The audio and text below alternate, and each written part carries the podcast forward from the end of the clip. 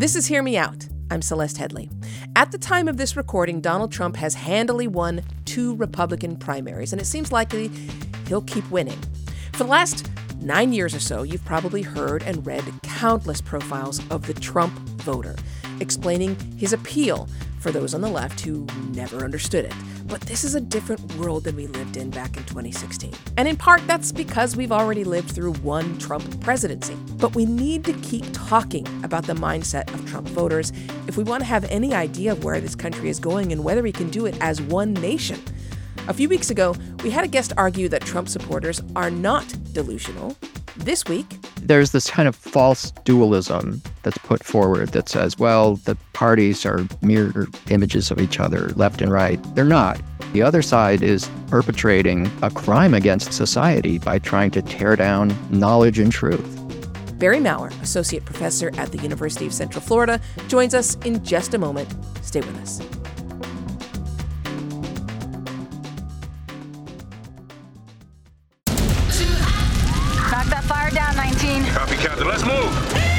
ABC Thursdays. Firefighters, we're family. Station 19 is back for its final and hottest season yet. The subject has explosive chemicals. With fiery romances. You're the love of my life. And Andy is finally in charge. I'm going to be the best damn captain the station has ever seen. Station 19, all new Thursdays, 10, 9 central on ABC and stream on Hulu. Welcome back to Hear Me Out. I'm Celeste Headlee. This week is a first in Hear Me Out history. Usually, we reach out to people whose work we come across and find interesting, but this time, the guest came to us because they're a listener and they thought we got it wrong. A few weeks ago, we talked to author and professor Frank Buckley. He argued that Trump voters are not delusional or stupid, but are acting on their information they have and their personal values. We got an avalanche of listener mail about that episode, and we knew we would. What we've shared with you on air is just a drop in the bucket. One of those emails came from someone named Barry Mauer. Barry is an associate professor at the University of Central Florida, and for 10 years, he's researched the nature of delusion, especially as it relates to the American right wing. Barry wrote to offer a different perspective on Trump voters, and it got our attention. Here's just a quick excerpt to show you what I mean. Quote, both you and the guest suggested that conservatives were not delusional because their beliefs were sincerely held. The definition of delusion is that a belief is sincerely held but is wrong.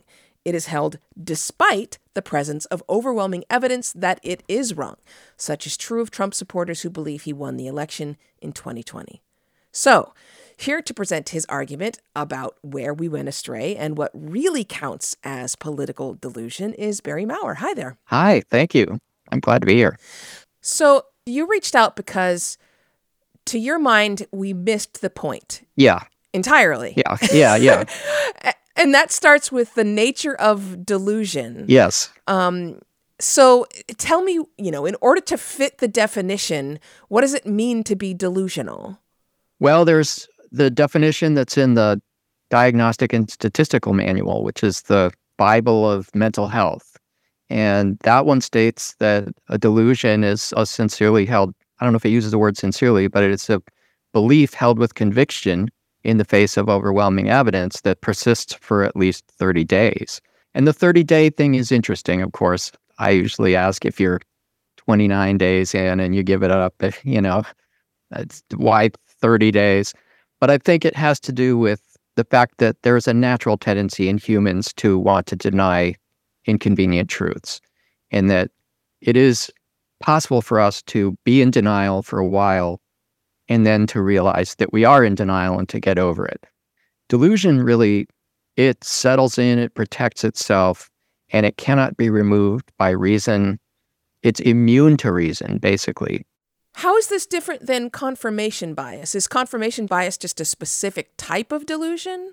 Um, confirmation bias itself isn't a delusion because it, it could be a factor in leading us to denial. So, that first initial impulse that says, I'm hearing information I don't like or I don't want to believe, or I see information that confirms what I believe, right? My initial bias is to grab that information and, and confirm it or reject it based on my preset beliefs. But that's not delusion until it's sort of you have a chance to think about it and work through it. And you know, some people are never going to work through it or think about it, and they're going to hold on to their belief despite the disconfirming evidence, and that's when it becomes delusion. So, I what I like to say is there's a uh, the initial impulse is denial, and when denial becomes set in, it's it becomes delusion. So here's why I think many people say that Trump voters are delusion, and we're talking especially about those who deny, say, the election results of 2020 Right. or, or or have bought into the misinformation out there. Right. Is that you know they're hearing many people are hearing a completely different set of facts Right. based on what sources they choose to consult. If all you do is listen to Fox News, if you only read news that comes from right wing sources, many of which are designed to misinform, Yes. it may not be that you're holding on to a sincere belief despite overwhelming evidence. It may be that you're you have been deluded, Yes. right? Yes, quite. And so I take issue with the medical model of delusion because it only focuses on the individual person. Only rarely does it look at, Interesting. yeah, more than that. Like sometimes it looks at delusion in families, but it usually doesn't look at delusions in institutions or in society. And so, yes, um, I believe an institution can be delusional or that a society could be delusional. And um, in this case, I think what we're talking about is induced delusion. Um, and this is a term that Bandy Lee uses uh, to talk about Republicans and their relationship to propaganda. That um, Uh, let me just let me just explain that uh, Bandy Lee is a is a very well known psychiatrist um, who who writes a lot about. I, I think she wrote a textbook on on violence, but Yes. very um, well known psychiatrist who also wrote a forensic psychiatrist and editor of the Dangerous Case of Donald Trump. Okay, correct, go ahead. correct. So basically, an induced delusion, what you do is you increase people's propensity to hold delusional beliefs, and you decrease their resistance to those beliefs. Wait, say that again. So you, it, You you- increase. the propensity for them to accept the delusional belief and hold it, okay. and then you decrease their defenses against those delusional beliefs. So you can do that in multiple ways. So one is to always discredit sources that are in conflict with your delusional beliefs. So for example, if you hear someone present evidence that the election wasn't stolen in 2020, uh, such as say 60 judges ruled against Trump, and many of those judges were Trump appointed judges, you are prepped to say, well, I reject the just the justice system got it wrong. The justice system is biased against Trump. So, in other words, your defenses against contrary evidence have, has been increased, and your delusion is protected. Okay, so your argument is that Trump voters are actually delusional because rather than um, acting on their personal beliefs, there's they're rejecting any evidence that proves them wrong. Is that accurate? Well, I think they are acting on their personal beliefs. I think their their personal beliefs are overlap considerably with the institutional beliefs that are being put forward by propaganda outlets and by Republican leaders. So, you know, people will say, I, I personally believe this, or I, I did my own research or something, but what they're really doing is parroting something they've heard from a propagandist. Um, so the line between what's personal and what's not personal is kind of hard to find, I think. Um, people will hear something, they'll hear an idea and they'll internalize it and they'll make it personal. That's what happens often. Also, people can produce their own bad ideas. So, uh, you know, we're I hundreds of times a day produce bad ideas in my head. It's just that often I have the ability to reject them, right? Some people kind of lose that ability and bad ideas take hold and become obsessions.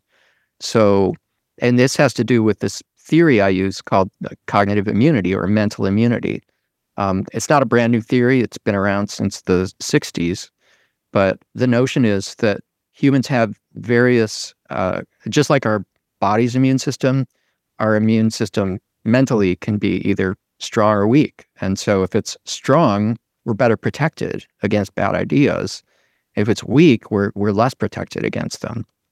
So in terms of what what I'm talking about with induced delusion, it means that there's been a concerted effort to weaken people's cognitive immunity to make them more amenable to bad bad ideas.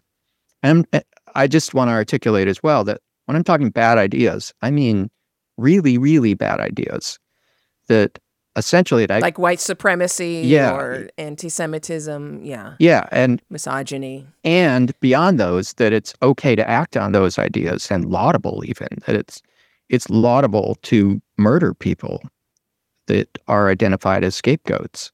And I would point to all the violence and threats going on against judges, prosecutors, witnesses, et cetera, et cetera, around all of the legal cases right now that, this, that is encouraged by Trump and other Republican leaders. They're, and they're not denouncing any of these actions. I, I will just put a, a, a plug out there for listeners. I have zero stake in this, but I recommend a, um, an online game called Bad News. Um, it, the bad news game, when you're talking about cognitive immunity, that's actually has solid science behind it. I read a, a couple um, study reports on the NIH website, solid science behind it that you can increase your resistance to bad ideas by playing that bad news game. So Absolutely. Go, go check that out. Thank you. Um, but it's difficult for me to to believe that every Trump voter is deluded. I don't argue I, that. Oh, okay. But even the majority of them, because do we I can't get away from the fact that so many of these people have been very misinformed. Um, and when you when you test them, um, it turns out they don't they have a, a a weak understanding of the way the government works, mm-hmm. right? So when they're talking about how going through economic struggles right now, these are often people who don't understand what powers the president has okay. or doesn't. So that's that's the ignorance excuse, and I I want to say that that just doesn't explain it all because, um, and I think it was Chris Mooney wrote about this called uh, "smart idiots." That was his term. Yes. So basically, what it means is, uh, it, with Republicans, there's a paradoxical thing that happens, which is the more informed they are about something, the more they hold on to wrong beliefs. And so, what you see, for example, is like with the uh, legal cases around uh, January 6th uh, insurrection and congressional hearings and so on, the more information that's released, the more Republicans believe that it was an Antifa plot or an FBI plot or something like that. In other words, it's not purely an ignorance thing. And often the people who have the strongest wrong beliefs are people who are college educated. So it's not the case that they're ignorant it's the case that they're believing something that's factually untrue and is in fact dangerous. Okay, so I'm going to push back on this idea that the right wing owns this, but yeah. we have to take a break first. Um, we're talking about whether or not Trump voters are delusional, um, and my guest says they are. We'll continue this conversation after in just a moment. This is Hear Me Out, a podcast from Slate.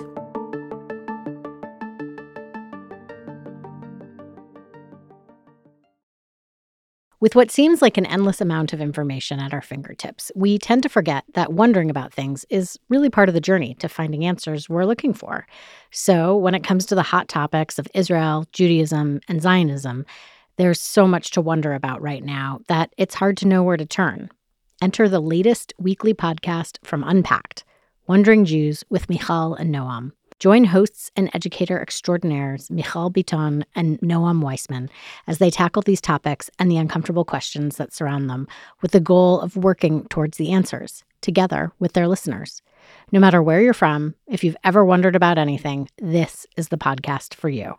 So check it out. Subscribe to Wondering Jews with Michal and Noam on your favorite podcast app today. Wondering Jews is brought to you by Unpacked, a division of Open Door Media. The history of HIV and AIDS is the history of people who were told to stay out of sight and who refused to do so. Gay men, but also injection drug users, women, and, yes, children who contracted the virus. Join host Kai Wright for Blind Spot The Plague in the Shadows, a new series that seeks to answer the question of how much pain could have been avoided had we paid attention sooner. From the History Channel and WNYC studios, Blind Spot The Plague in the Shadows. Listen wherever you get podcasts. We're back. This is Hear Me Out, a podcast from Slate. I'm Celeste Headlee, and I am talking today about whether or not Trump voters are delusional. It's a response to a conversation we had a few weeks ago with Professor Frank Buckley, who said they are not delusional.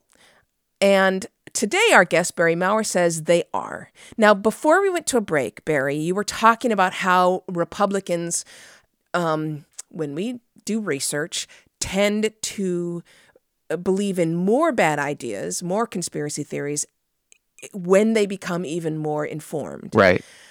But I've also read research that shows that both liberals and conservatives are equally prone to confirmation bias. And I'm not equating between delusion and confirmation bias, but yep.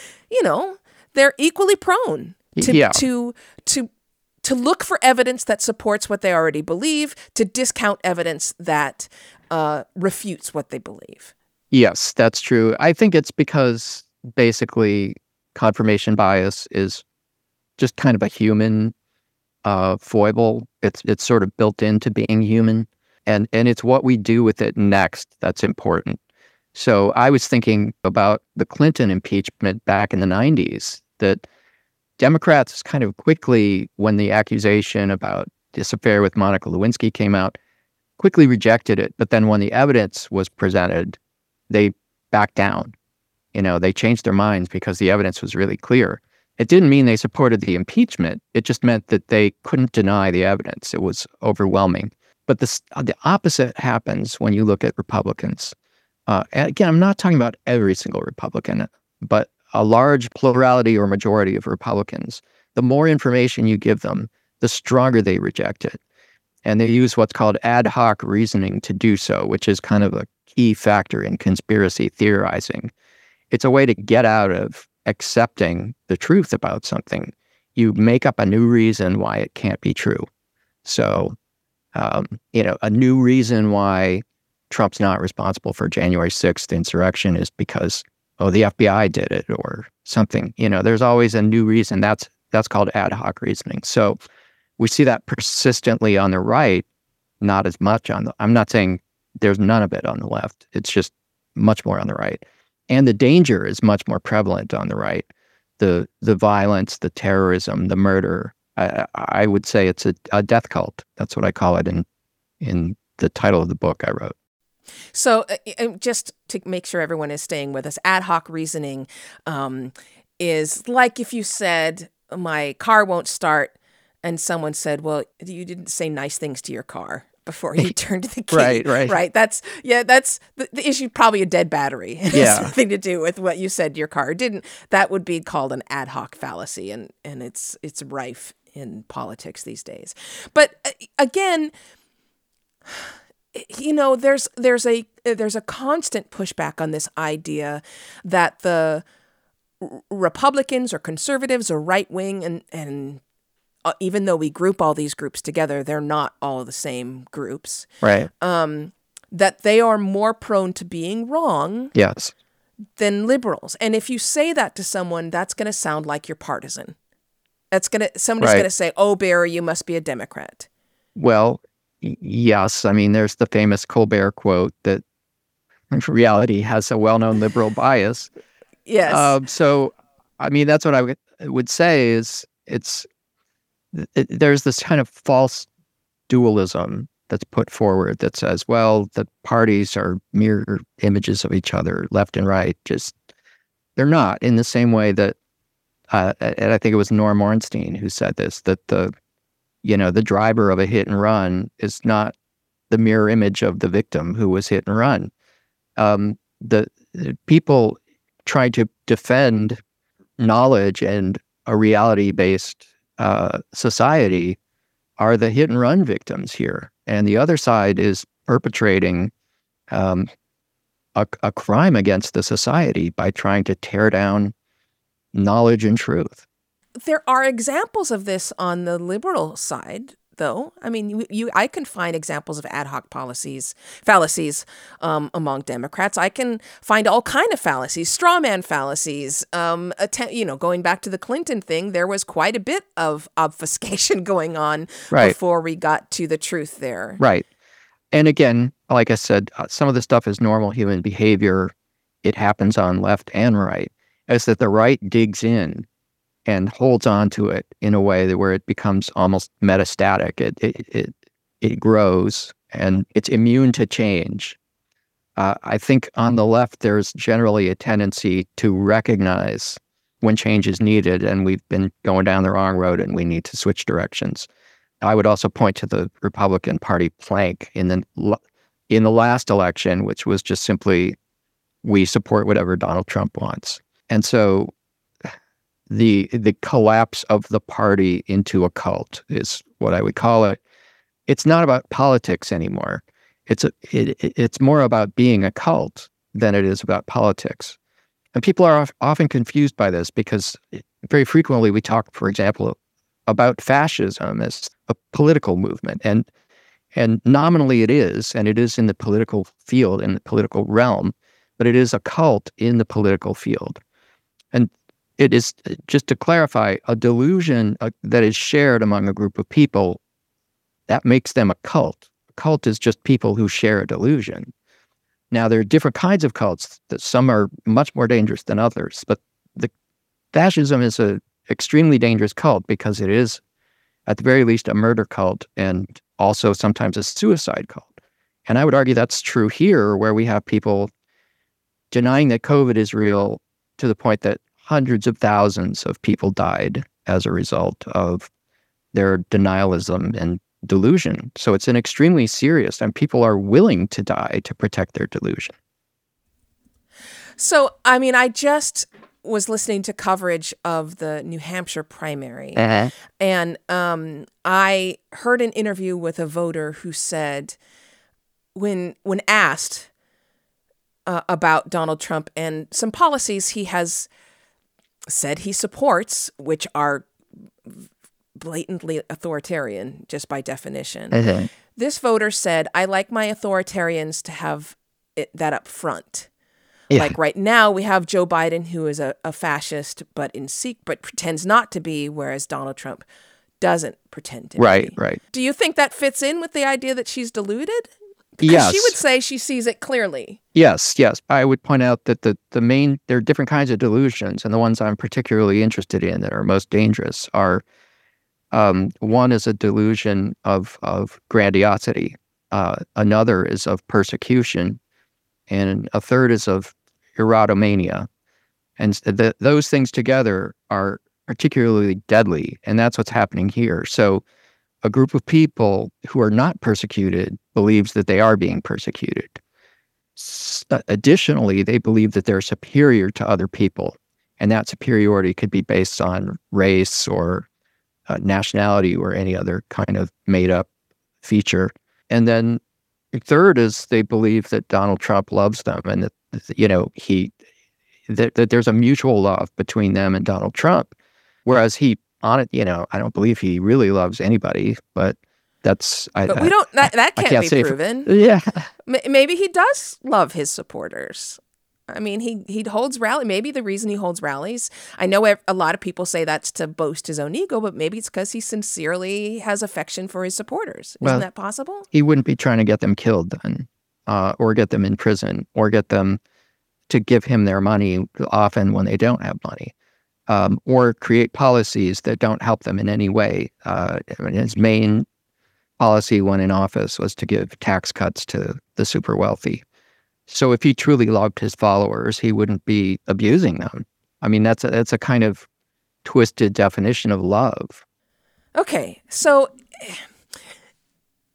one of the things that um, Frank Buckley was arguing was that we sh- people should not cut off these conversations with Trump voters, Right. Because it's worth it to to have these discussions. Um, and his he was saying they're they're not deluded. They're just people. These are just what they support. So Right. so stop shunning them. Yeah. Obviously, you disagree with the part where he says they're not deluded. Right. But what about the other part? So I think it's a really complex topic. So so first of all, I would say just because a person is deluded in one area doesn't mean they're deluded in all areas. You know, for example, it doesn't mean they believe in aliens and they don't, you know, visiting Earth or delusions can be somewhat limited. And so you might be able to have a normal relationship with someone um, who is deluded about a particular thing. And sometimes we say, well, just don't bring up this topic, right?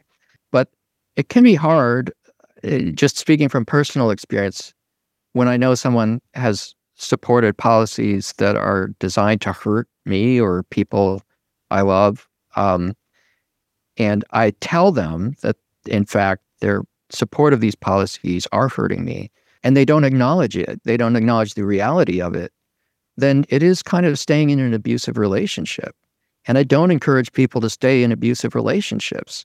Now, some people have their reasons for doing so, and I, I'm not going to tell them that they're wrong, but it's not their job to try to convince the abuser to not be an abuser.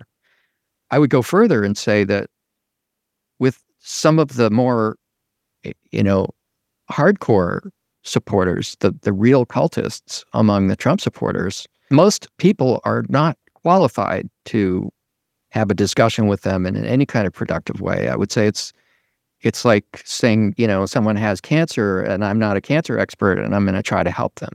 They're they're so far advanced into their disease that, um, you know, I, I I wouldn't think that an ordinary person could make headway. There are exceptions. One of the famous exceptions is Derek Black, who lived in Florida Yes. and who went to New College and was convinced after uh, he was a white supremacist. He was convinced after a series of discussions with um, Jewish friends that he was wrong. But that was a very serious long term effort that they put into, uh, that they invested in him. Yeah, and he he was the son of the the the man who founded Stormfront. Yep. Um, and that he he himself, Derek Black, will say that happened incrementally and over a long period of time. Right. Um, we are going to take a break and we will uh, come back to wrap up this discussion. We're talking about whether or not Trump voters are delusional and whether it's worth talking to them. This is Hear Me Out. I'm Celeste Headlee, and we'll be right back.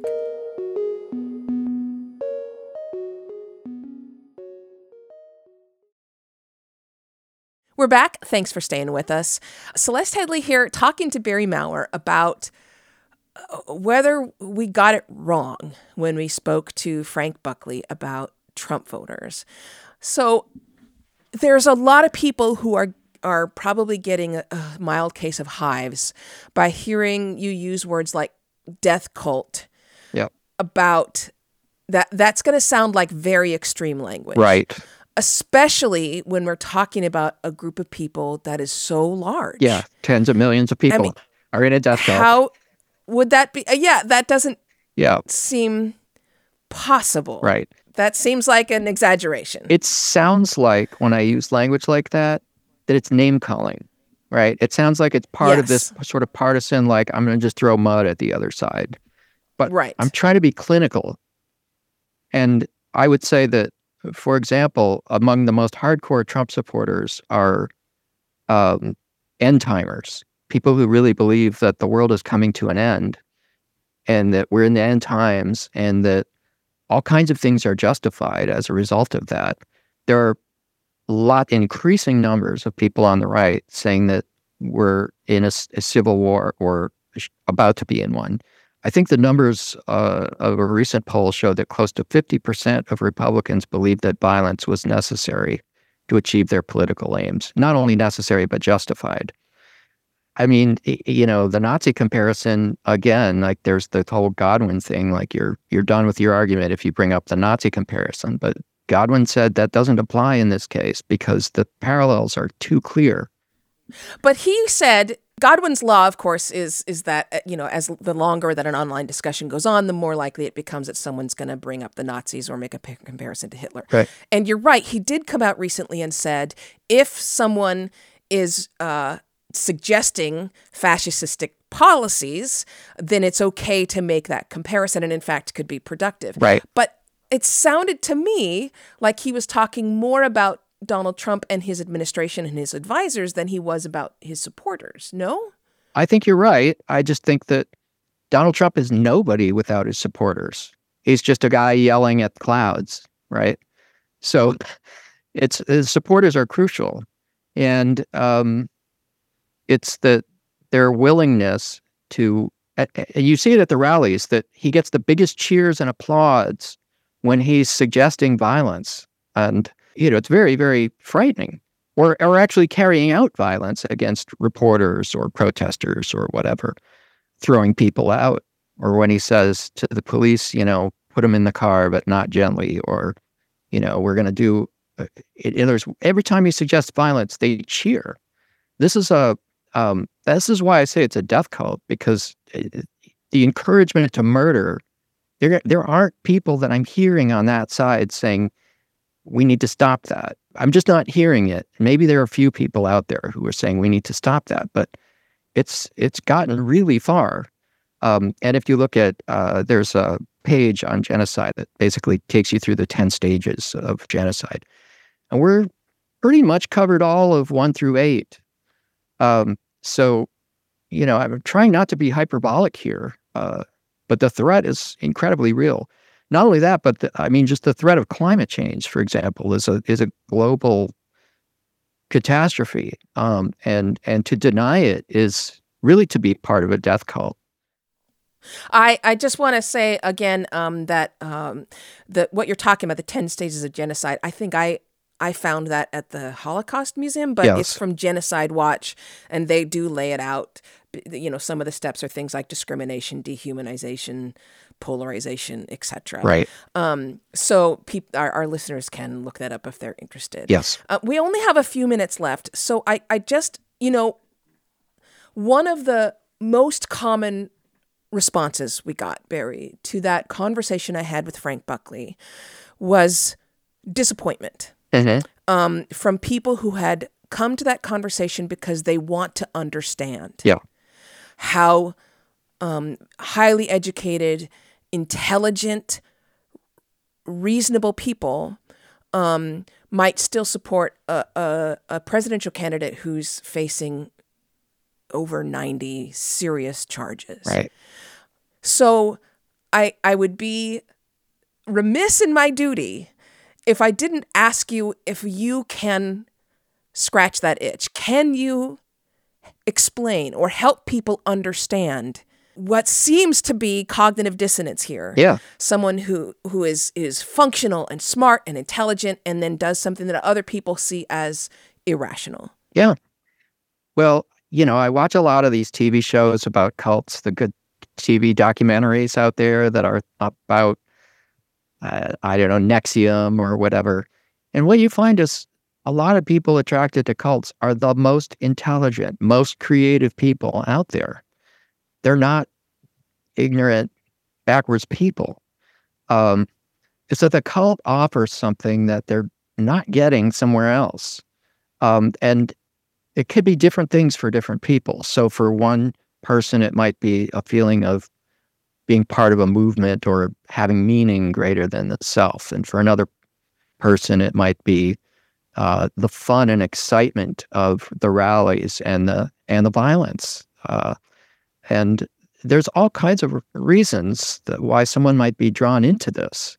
One is just simply that there's a group of people who I, I, studies are pretty robust on this that show that about 20% of all people are authoritarian by nature. They're just attracted to authoritarian uh, ideas and to autocrats.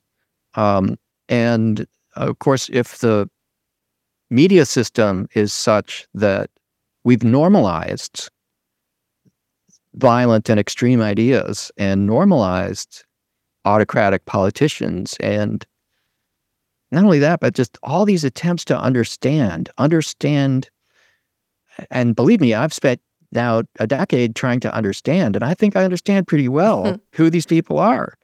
It's not a question if I haven't not listened to them. I've listened to them. And there's very little attempt to do the opposite. Why isn't there an attempt among conservatives to understand people on the left and to truly get them? Why isn't the media going to ask Biden supporters why they support Biden? I I get it. It's not that interesting. Like sane person supports sane person is not really an interesting story, right? An interesting story is why does a seemingly sane person support a crazy person? We're going to have to leave it here, although there's a lot more to talk about. And I know that we're going to get yet more emails. Um, but it sounds to me like, I, and I got I got to say, Barry, everything that you're saying is not only supported by research, I've read it, but it makes perfect sense. And yet there is still, I, I'm going to be honest, there's still part of me that recoils when I hear those words, death cult. Yep. Um, well, I really appreciate it. I appreciate you reaching out after listening to the show, and I appreciate um, you bringing this perspective in because it's all worth talking about. Yeah. Thank you so much. You're very welcome, and I'm happy to talk about it more.